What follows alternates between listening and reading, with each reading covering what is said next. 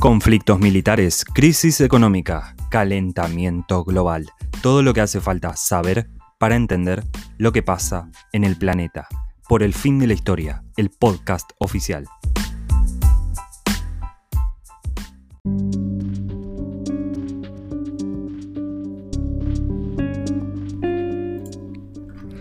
La economía global se transforma. El crecimiento del PBI no es lo único que importa. Es importante, por supuesto, pero no es lo único. La pregunta es, ¿el Estado cuánto está recaudando de ese crecimiento? Y de, de lo que recauda, ¿cuánto va a destinarlo a inversión social? Porque no importa solamente que una economía esté bien. Hay países donde la economía está bien y la gente está mal. El índice de desarrollo humano no es tan alto como debería, teniendo en cuenta el crecimiento de la economía. Yo creo que eso es lo primero que hay que dejar bien en claro. No es solo importante el crecimiento del PBI. No es solamente importante el crecimiento económico sino la inclusión social. Y les voy a dar de ahora, ahora un ejemplo, no de cualquier país, sino de la mejor economía del planeta. ¿Sí? La mejor economía del planeta, Estados Unidos. Hoy por hoy es la mejor economía. ¿Sí? Va a cambiar esto en algún momento, por supuesto, porque todos los pronósticos apuntan a que China e India en cualquier momento lo van a superar. Pero hoy por hoy es Estados Unidos, por su historia, por su desarrollo económico, por, por muchas cuestiones, muchísimas cuestiones que ayudaron a que Estados Unidos sea hoy por hoy la potencia económica principal del país. Una noticia de hoy, eh, del New York Times, que dice Biden aumenta impuestos a los ricos para financiar educación y el cuidado infantil.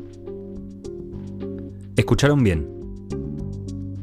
Noticia del New York Times. Biden aumenta impuestos a los ricos. Esto junto con la propuesta también de Estados Unidos de introducir un impuesto mínimo global para las multinacionales una propuesta muy reciente de hace dos semanas. ¿Por qué aumenta impuestos a los ricos?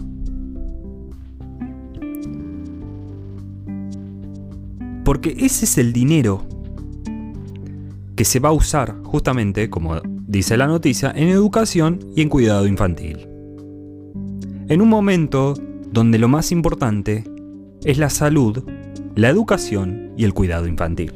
Entonces no es una idea loca, no es una idea extrema e irracional. El discurso de extrema derecha, que está muy presente en redes sociales justamente porque los grupos que financian,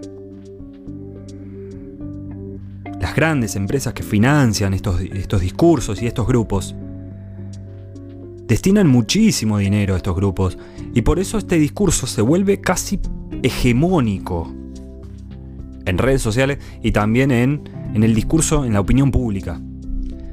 Estos, que muchos son loquitos, ¿no? Porque acompañan este discurso un discurso de odio, un discurso misógino, xenofobia total, total, ¿no? La culpa de todo la tienen los pobres, los inmigrantes. Eh, este discurso de extrema derecha dice que todo es socialismo, todo es comunismo. Ahora Biden, Joe Biden, es socialista, es comunista. Los impuestos son una excelente herramienta de redistribución de la riqueza y son la herramienta esencial para que el Estado invierta en la sociedad y en la inclusión social. Las políticas neoliberales son hegemónicas desde hace décadas. Esta desregulación financiera produjo muchísima especulación, muchísima evasión fiscal. Todo eso fue lo que llevó a la gran recesión del año 2009. Según la CEPAL, la evasión fiscal en América Latina llega a 340 mil millones de dólares y representa el 6,7% del PBI regional. Una gran cantidad de dinero que se podría invertir en educación y en salud desde antes de la pandemia. Podríamos haber llegado mucho mejor, parados. Toda la región, ¿eh? Em, y después se quejan del déficit fiscal. ¿Y por qué hay déficit? Por la evasión. ¿Y a qué recurre el Estado? En los peores casos recurre al sobreendeudamiento. Recurre a la deuda pública. Y bueno, el peor caso de todo esto me parece que es Argentina en el año 2019. Desregulación financiera total, especulación, evasión y finalmente el mayor endeudamiento de la historia del Fondo Monetario Internacional. Cuando pasó lo de la gran recesión del año 2009, nace el G20,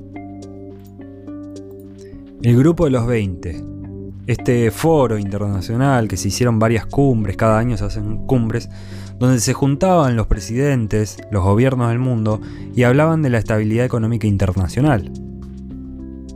Claro, pero ¿qué pasó después?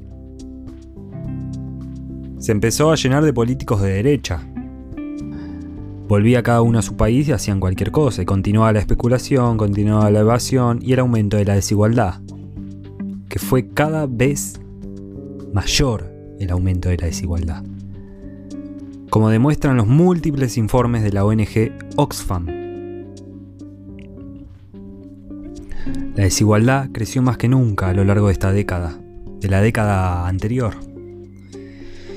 En este contexto llega la pandemia, llega una emergencia de proporciones globales que requiere mayor inversión social y estatal que nunca Incluso la ONU, la Organización de las Naciones Unidas, recomendó aumentar impuestos a los ricos.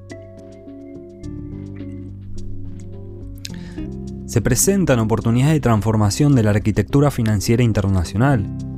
Y finalmente los gobiernos del mundo, incluso en el G20, empiezan a plantear reformas estructurales importantes. O también el Papa Francisco pidiendo que haya una renegociación de la deuda de los países más necesitados y que haya una reducción, por supuesto, de la deuda pública. En mi opinión, la peor combinación que se puede dar es la de crisis, todas las crisis que mencioné, y el neoliberalismo. ¿Por qué?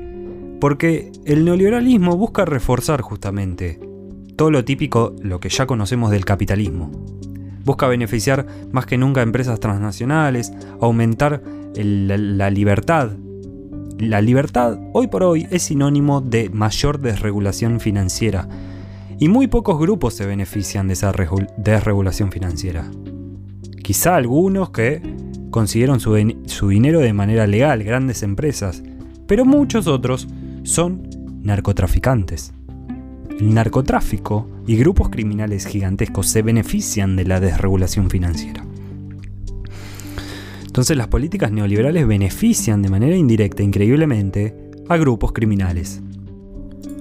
La única manera de salir de esta crisis va a ser con mayor regulación financiera, con menos especulación y menos evasión. Los grupos más poderosos no pueden tener la libertad de hacer lo que quieran. Eso solo va a reforzar la desigualdad. En un contexto de pandemia es cuando más inversión social y estatal hace falta. Los países desarrollados incluso se dan cuenta de cuál es el camino a seguir. Redistribución de la riqueza, solidaridad y cooperación. Será muy importante que los países del sur global se den cuenta de eso y que abandonen esta lamentable tendencia a votar, elegir gobiernos neoliberales y de derecha. Eso fue todo del fin de la historia. Hasta la próxima.